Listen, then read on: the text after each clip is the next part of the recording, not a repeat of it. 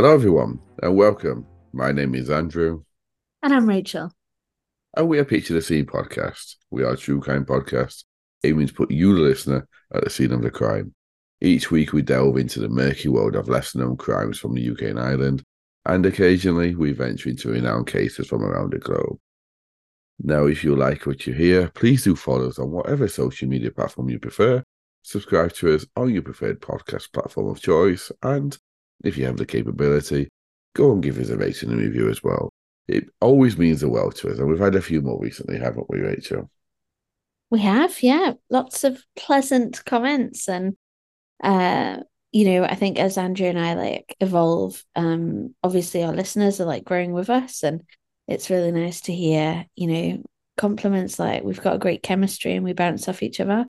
Um, and also, you know, it's okay if if you don't like something particularly about the pod, let us know that too, because we can like change it. I mean, can't change our voices or the way we talk, but you know, if it's something that's within our control, we we do try and um, adapt so that um, you guys, you know, want to keep on coming back and listening to us. So exactly. thank you.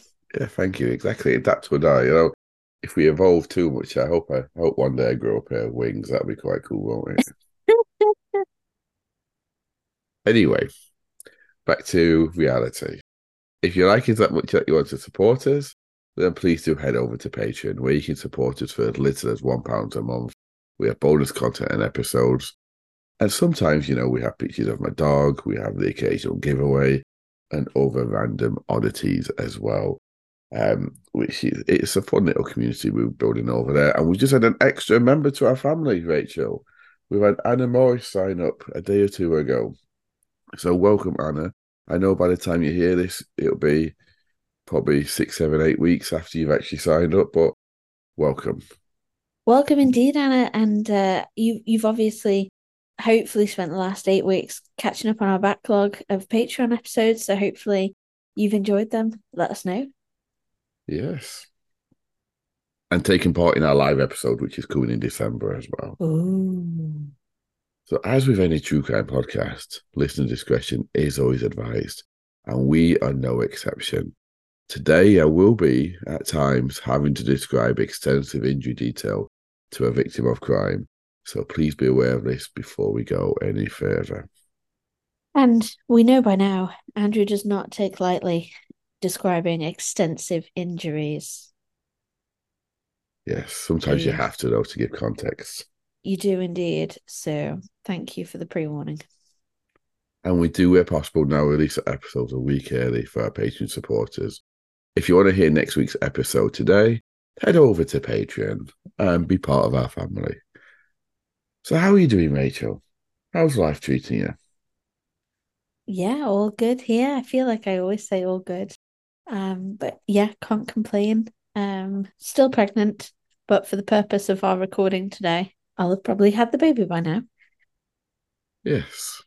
Which is mad. It is a little bit, yes. Um, but I would have hopefully been able to update our listeners at some point on your amazing yeah. addition. Yeah, absolutely. I will let you know. And How are you? Oh, I'm, I'm sparkling, Rachel. It's been a good, good start to the day this morning, even though it's still the crack of dawn. It's been a good start to the day. Good, good. That's what I like to hear. And are you ready for some true crime? I was born ready. I thought so. That's what your mum told me. Right, let's go. If it's safe for you to do so, I'd like you to relax. Close your eyes and picture the scene. Today I'm taking us back to the 15th of April 1998 and we're heading off to Bath. Now, Bath is in the county of Somerset and it's a small city with a population of around 100,000 people. It's known for, and indeed is named after, its famous Roman built baths, which utilized the natural springs in the area and developed public bathing facilities. Fun fact for you some people call Bath Bath. But I'm not posh though. Um, I didn't say posh people, I said some people. Fair enough. Uh, though, even though it's named after Roman baths, the Romans called the town, as it was then, Sulis. Its original Celt name prior to the Roman invasion, and it was named after the Celtic goddess Sulis. So I'm not here though to tell you about any crimes that Romans may have undertaken, as had long left by 1998. I The felt like I felt like it was the start of a history lesson though. Yeah, sorry. The fifth, the fifth, the fifteenth of April was a Wednesday, Rachel. Then it was just past Easter, which had been on a Sunday prior, the twelfth. So Bath would have been quite busy with a lot of tourists because it was the Easter uh, holidays for the kids because it's a popular tourist attraction. And I want to introduce you to a couple, Jacqueline or Jackie, as she liked to be called, Kirk and Stephen Craig. Jackie was 40 years old and Stephen was 33 years old. Jackie had two children from a previous relationship Shane, who was 22, and Sonna, who was 13 years old. But Jackie and Stephen had been together for three years, but it was not a happy relationship. In fact, and this is just my opinion here, I'd go as far as to say you'd be hard pushed to describe it as a relationship due to the fact that Stephen was a horrible, controlling, physically abusive brute who made Jackie live in constant fear. Oh and, wow. it was, and it was a relationship that Jackie felt that she couldn't get out of. Oh gosh. And do you know what? And and I know that um age doesn't factor into it very often, but it just shows your like unconscious bias that you assume when the older person in the relationship is is so much older and by so much, you know, s- seven years. Um sorry, did you say her name's Jackie? Yeah. Yeah. So Jackie's seven years older than him. Like you'd assume that she wouldn't be in in that kind of situation, wouldn't you? Like, because he's seven years younger. That I'm quite surprised that he's got power over her. But Yeah. like, there's no discrimination, is there, when it comes to like physical or emotional abuse? It's um, you know, Exactly.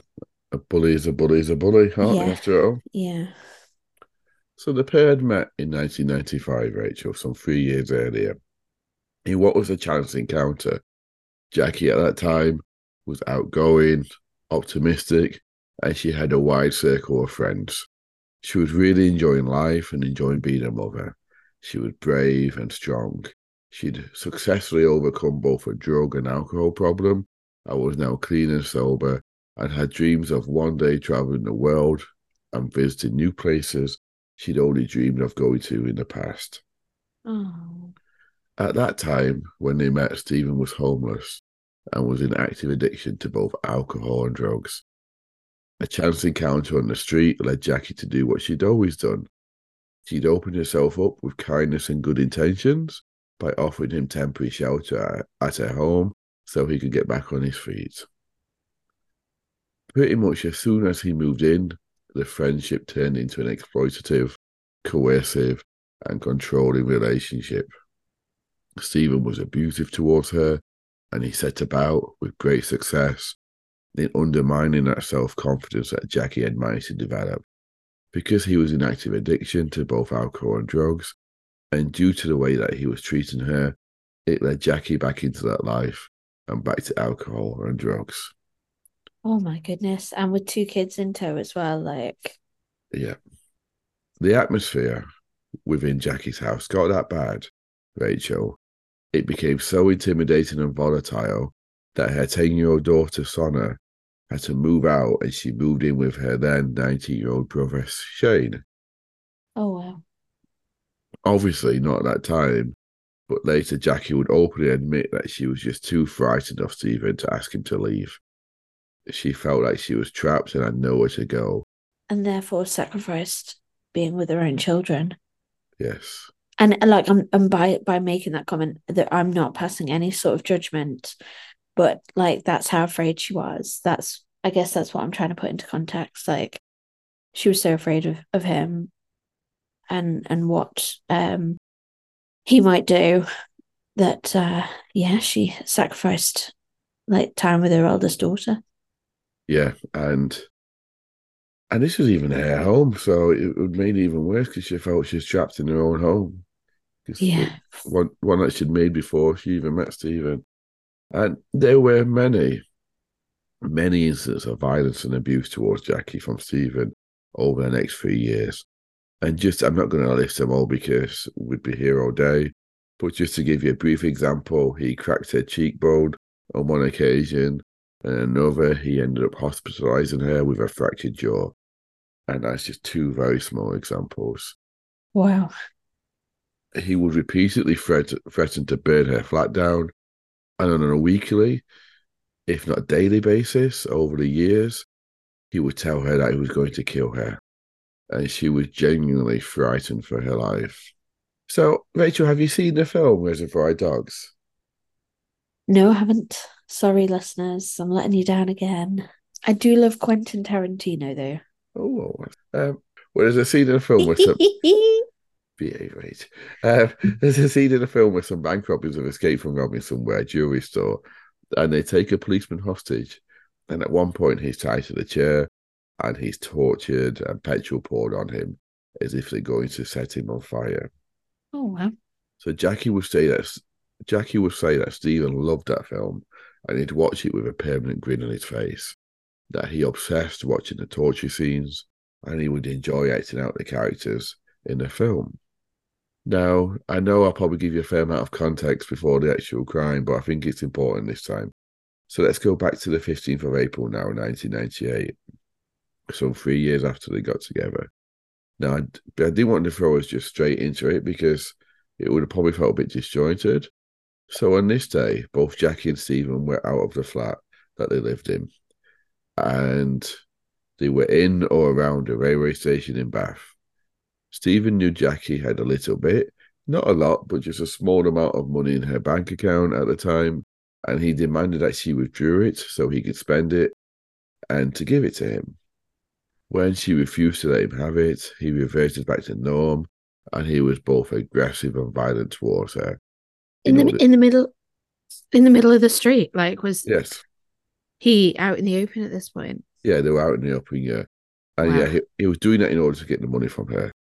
For one though, it didn't work, and she wouldn't give it up, and they found themselves in the railway station. After more arguing and aggressive and violent behaviour from Stephen, he managed to get Jackie into the toilet of the station, and he locked her in the toilet from the outside. And then once he'd done that, he simply left, leaving her locked in the toilet. Now, I'm not sure where he went, but it would be several hours before she was found by a cleaner and let out. Oh my goodness. Exactly. So by the time, by this time, Stephen was really angry. He had in his head some make-believe grievance against Jackie in relation to an ex-boyfriend of hers, completely made up. So on the 16th of following day, he continued his aggression and violence towards her. In the evening of the 16th, when he told her that he'd be using her car to take them both to Plymouth, she simply agreed out of fear that if she said no to him, he'd beat her again.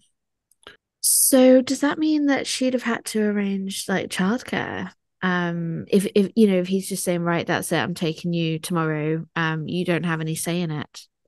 Uh, well, no, remember in, when they met in 1995, three years ago, three years before, sorry, her daughter had moved out because of Yeah. him. So she Yeah. said she and she had then slipped into active addiction again. So her daughter just stayed with her uh, eldest son. Did she who- have two kids? Oh, an her- older son. Sorry, sorry. Yeah. Right, okay. That's okay. Yeah, her her son at the time when they first met was 19, but now he was 22, and her daughter was by this time 13, but she lived with her son. I am so sorry. Of course. So yeah, he he was she was afraid that he'd beat her again if she said no. But what she didn't know is that he was planning to do some serious harm to her on the trip, but he just wasn't sure what he was going to do yet. Oh my Oh. God, the position of power that he's in, Yeah. demanding she comes away, knowing that he's going to do something to her, but you know, he's not decided what. yeah what a horrible exactly. man. So on, on the morning of the 17th, they set off on a journey to Plymouth.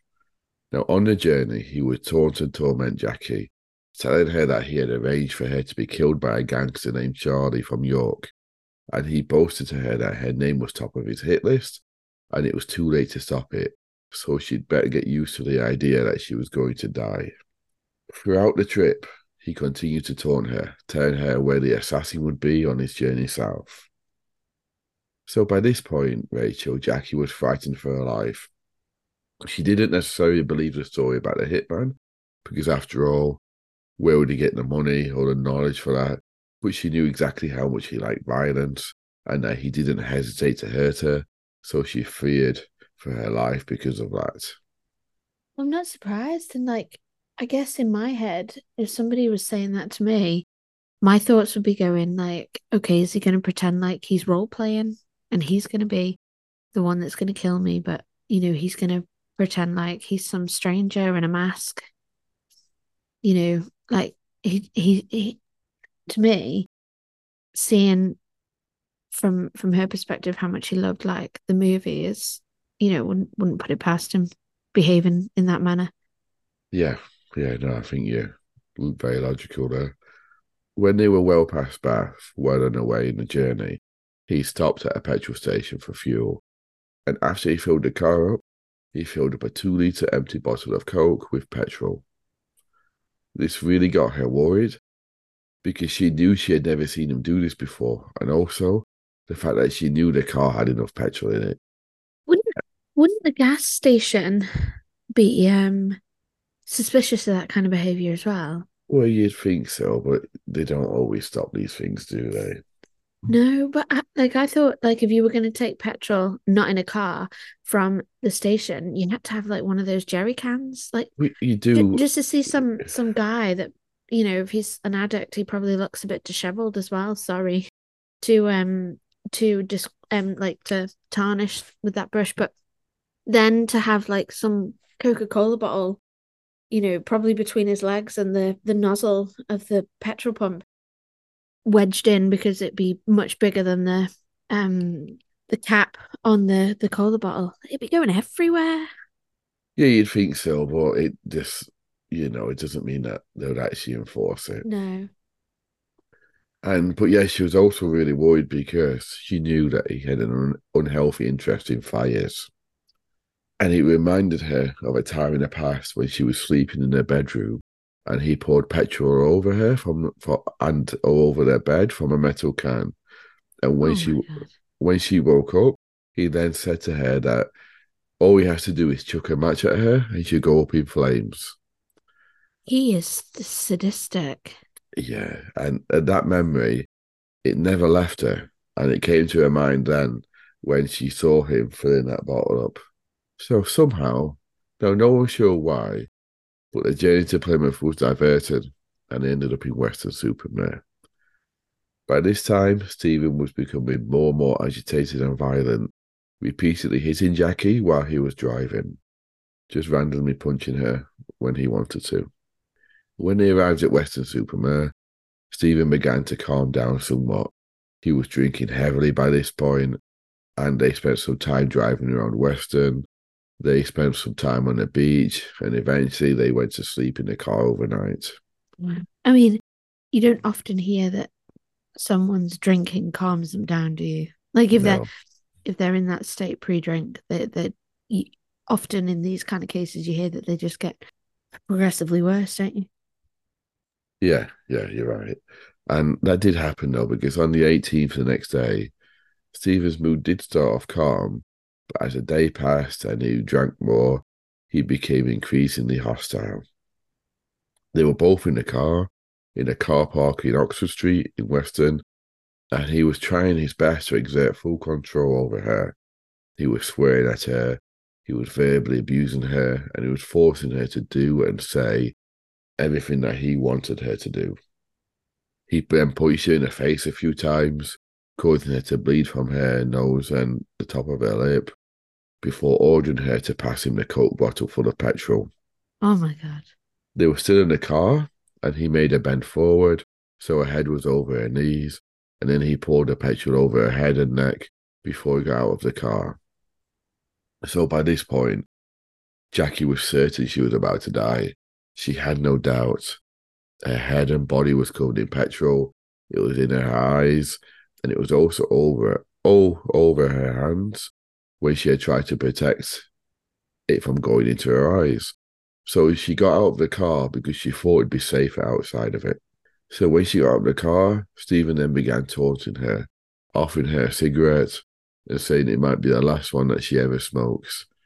When she refused one, he said this to her Smoke it or I'll chuck it at you, and then see how calm you are now. Oh my goodness. And this is again in public. Yes, in the middle of the day. I think it was about like 12 or 1 o'clock, something like that. Middle of the day in a car park. Wow. She then saw him light his lighter, but the next thing she knew, she was seeing the flame going across her face as she was set on fire. He then had the audacity to shout at her and tell her not to come near him while she was on fire so he didn't get burnt. Jackie would later say that everything seemed to slow down for her in her head at that point.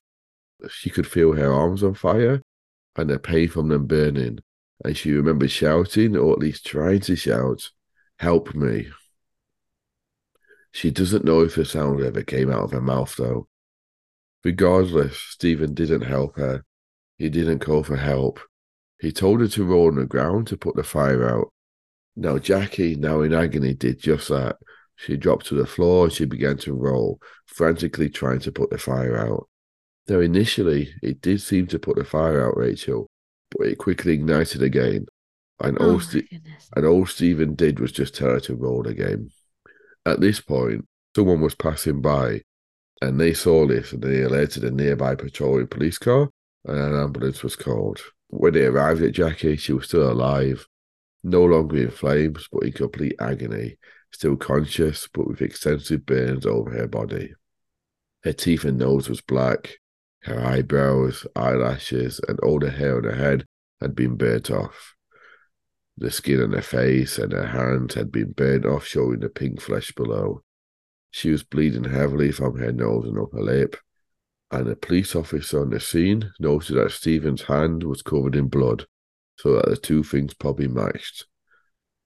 When he was asked what happened by the police, he simply lied, saying that he had dragged Jackie from the car as it was on fire and he'd put the flames out that were on her. And when he was this shows what type of person he is, this Rachel. When he was asked if she had any relatives, he was even cruel enough to say no, which meant that her two children, Shane and Sonna, were not initially notified about what happened to their mum. Oh my god. So Stephen would be arrested, but he continued to lie. He would be interviewed five times in total. Even at one point, he was blaming Jackie, saying that she had spilt petrol on herself where she was filling the car up from the Coke bottle, and then she had lit a cigarette, causing her fire. The audacity of him.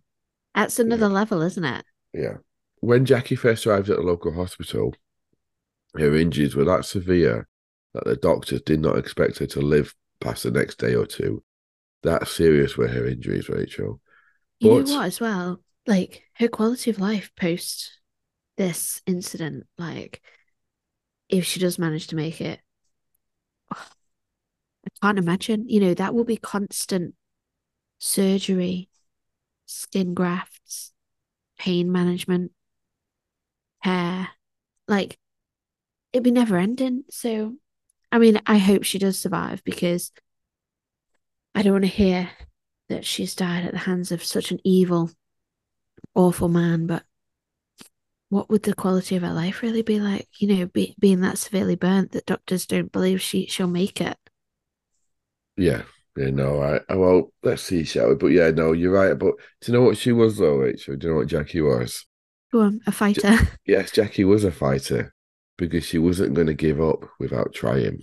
She was moved to an ex- intensive care unit and she stayed there for the next three and a half weeks, needing, Wow. exten- needing extensive support just to stay alive.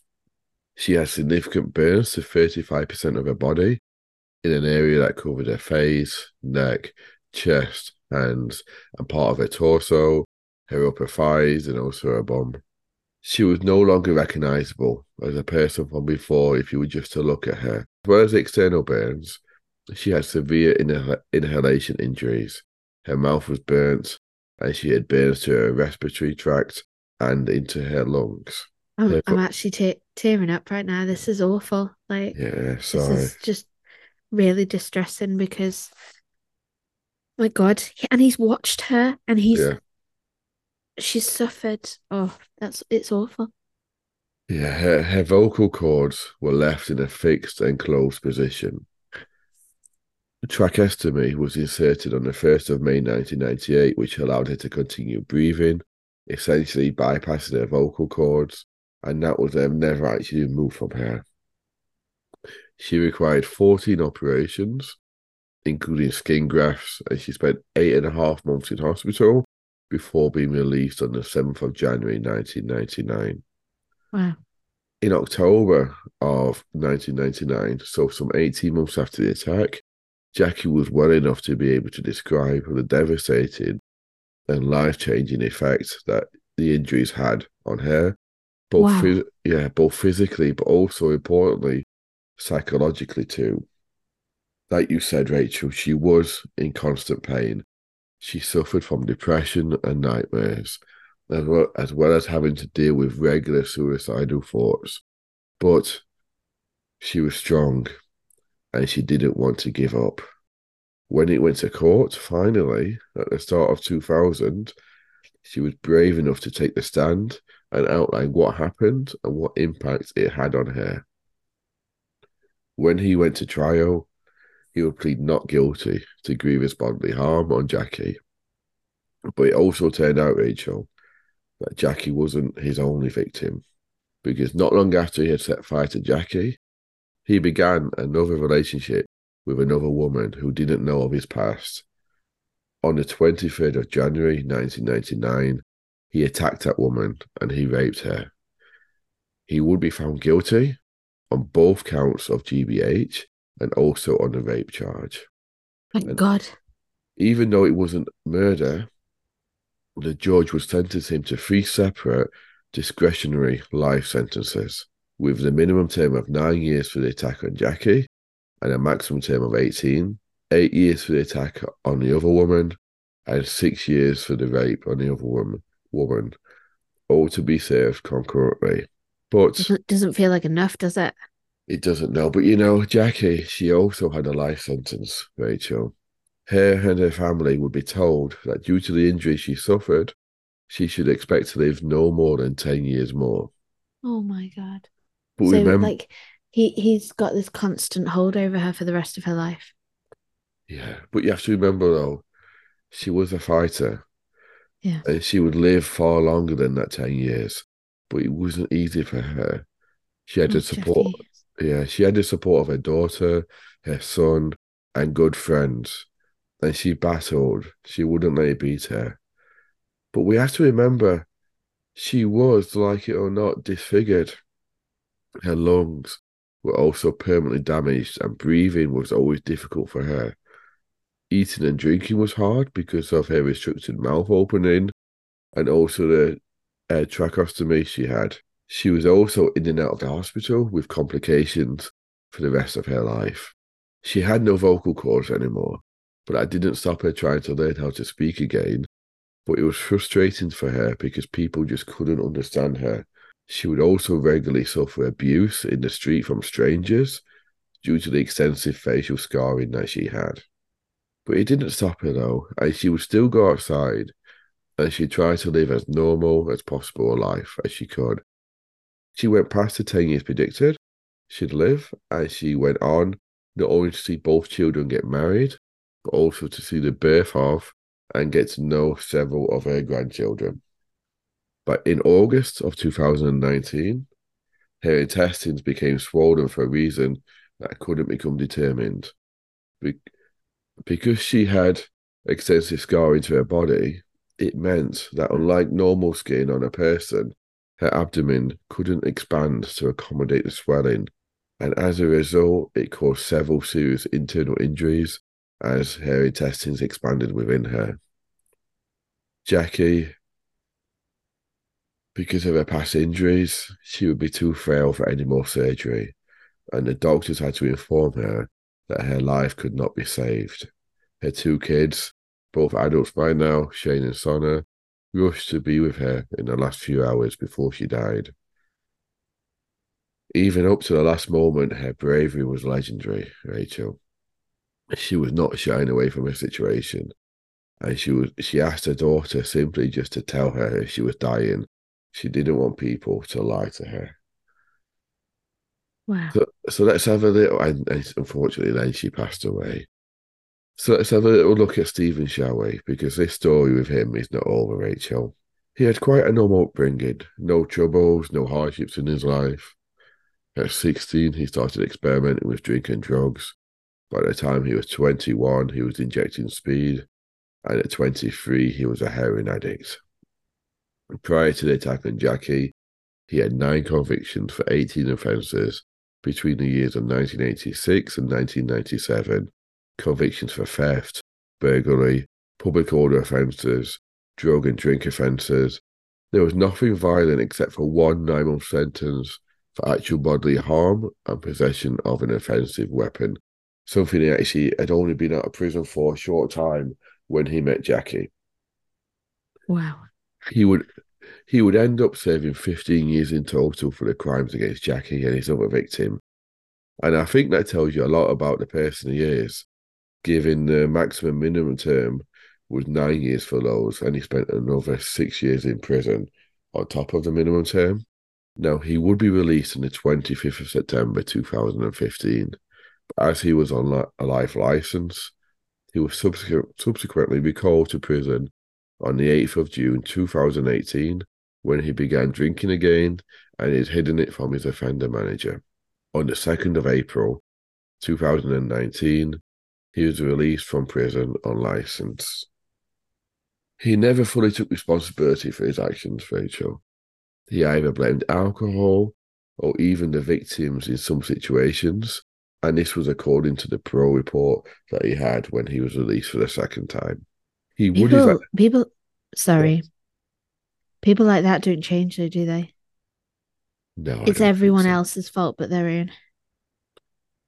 He would eventually admit to attacking Jackie out of out of revenge due to jealousy over an ex of hers and perceived but not real slights from her towards him. How many times do you have to hear that where an abuser thinks that the abusee is doing something f- towards them when they're just trying to se- protect their lives? A- absolutely. And like, you know, he's he's blaming her for his downfalls because, you know, oh, she was she said this to me, she did that to me, you know, it's not my fault she's weak. It's it it's horrific and the fact that they even get a voice to be able to say such hurtful and harmful things because at this point Jackie had Jackie had passed away. He was still getting getting away with that, right? Yeah, I think it was just before, but yeah. Um, what is unusual though, Rachel, is that when Jackie died, he'd be arrested again, this time on suspicion of murder of Jackie and be taken to court. And I, like I bet you that that was their waiting game all along, wasn't it? He got charged with um the the crime at the time, and um yeah, and they knew all along, right? She's got ten years. Obviously, she lived a lot longer than that, but their intention, right, as soon as she has passed away, we're going after him for for murder. yeah, the, the police and CP, I think you're right there. Yeah, the police and CPS would argue that if he hadn't attacked Jackie, then she wouldn't have had the injuries that caused her to die some 21 years later after the original attack. He would plead not guilty to murder, admitting the attack, but his defense stating that several matters caused Jackie's death, then that it was inappropriate to blame Stephen for her death. Because he admitted the attack, the trial was only focused on the medical evidence of Jackie's death, along with statements from her children and a posthumous statement from Jackie outlining her injuries and how she had to live with them. So the jury would find Stephen, Stephen guilty of murder. The judge did not pull any punches, Rachel, when it came to Stephen. She called him a coward and outlined exactly what he had done to Jackie. She outlined what he did to her was a build-up of violence over the years, and as you said at the very beginning, that it was sadistic. And she also pointed out to the 21 years of suffering Jackie had since the attack. She informed Stephen that even actually, do you know what, Rachel? What? Sh- shall we hear what the judge actually said herself? rather Yes, than me saying it. So she had she had ten pages of notes in total. So I won't play it all here, but here is a judge at the end of a summing up, giving Stephen a sentence for the crime of murder. But there are two further outstanding, significant aggravating features. The first aspect is the level of sadism and extreme nature of the attack, culminating in the fire on the road trip, which takes it above the factors built into a 30-year starting point. It was just so callous and so brutal.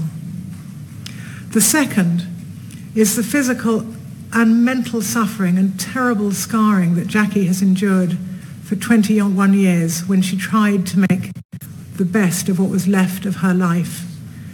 As she described it, every time she looked in a mirror or saw the response of others to her scarring or even touched her face, she was reminded of what you had done. Your murder of Jackie justifies a total minimum term of imprisonment of 34 years in your life sentence. But because you have already served nearly 19 years for causing the grievous bodily harm that she so bravely endured for 21 years, the term I now impose of 15 years and five days is the balance that would bring the total minimum term to 34 years. Amazing. Sorry, I said wow when she said 34 years, but then she had more to say. So sorry, I interrupted you there. Um, yeah, what was interesting was that while his GBH was a determinate life sentence, so he knew he'd get out, so he didn't have to fully admit to what he had done. Now he's on an indeterminate life sentence, so he'll have to fully own up and admit to what he's done. But if, he, if he's got a chance of getting out after the next fifteen years, so it was. Um, And and the thing is as well, his past behavior will not fare favor- favorably for him with his parole board. Um, it will be like heavily investigated in terms of him lying, showing a past like pattern of lying, and and um, you know, basically having to to say that he's completely overhauled his life in order to to get future parole, won't he? yeah, and also it won't help the fact that even after he attacked her, he went on and attacked another woman afterwards. Yeah. So yeah, And he has never accepted the blame. So part part of the parole kind of process is right, do you accept the crime that you've committed? Have you come to peace with it? Have you come to terms with it? And he's never accepted the blame. He's always Yeah. blamed her or, or other aggravating factors. Um, Yeah. and yeah, you just got to hope that they'll see right through that. Yeah, exactly. So while this was um, a horrible crime, and I really feel for Jackie, I'm really happy that he was arrested on the murder because he was probably not expecting that. Or he probably thought, well, I've, I've been convicted, I've done my time. He probably didn't even know what was happening to Jackie. So when he was arrested for murder, at least that's a good thing, isn't it, Rachel? Absolutely. And do you know what, Andrew? Like, it was not something that I thought in the back of my mind that they would go after him for. Um, so it it's amazing that even after the, like the sad fact that Jackie passed away, they were able to circle back and say, right now we can ha- get you done for the murder. That that really is is amazing.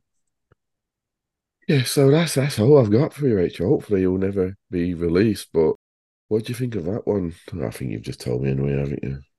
Well, like you, as sad as some of the cases that you've addressed have been, I've never been brought to tears before, and I was actually crying during that recording. Um, it it was a difficult, difficult, I would say watch, but we we weren't watching it where we it was, it was a difficult one to listen to. Um, and like what a woman Jackie was, and her family must be so happy that this evil, evil man will spend the rest of his life rotting behind bars. And we don't say that lightly, do we? Because No. you and I both agree prison should not be somewhere where people are just locked up for the rest of their days. It should be an opportunity to rehabilitate. But this man needs to be kept away from other people. Absolutely. Right, so shall I wrap this one up then, Rachel? Okay. So this has been season four, episode six called No Escaping Justice. And if it's safe for you to do so, I'd like you to relax, close your eyes, and picture the scene. What we've seen here is that when a person is attacked, it doesn't just end when a person gets put into jail. It carries on, and sometimes for a lifetime for the victim. And what we've also seen is that, rightly so, there should be no escape for the criminal when it does. So, thank you all, and until next week, look after yourselves and your loved ones. Thanks, Andrew. Thanks, everyone. Bye.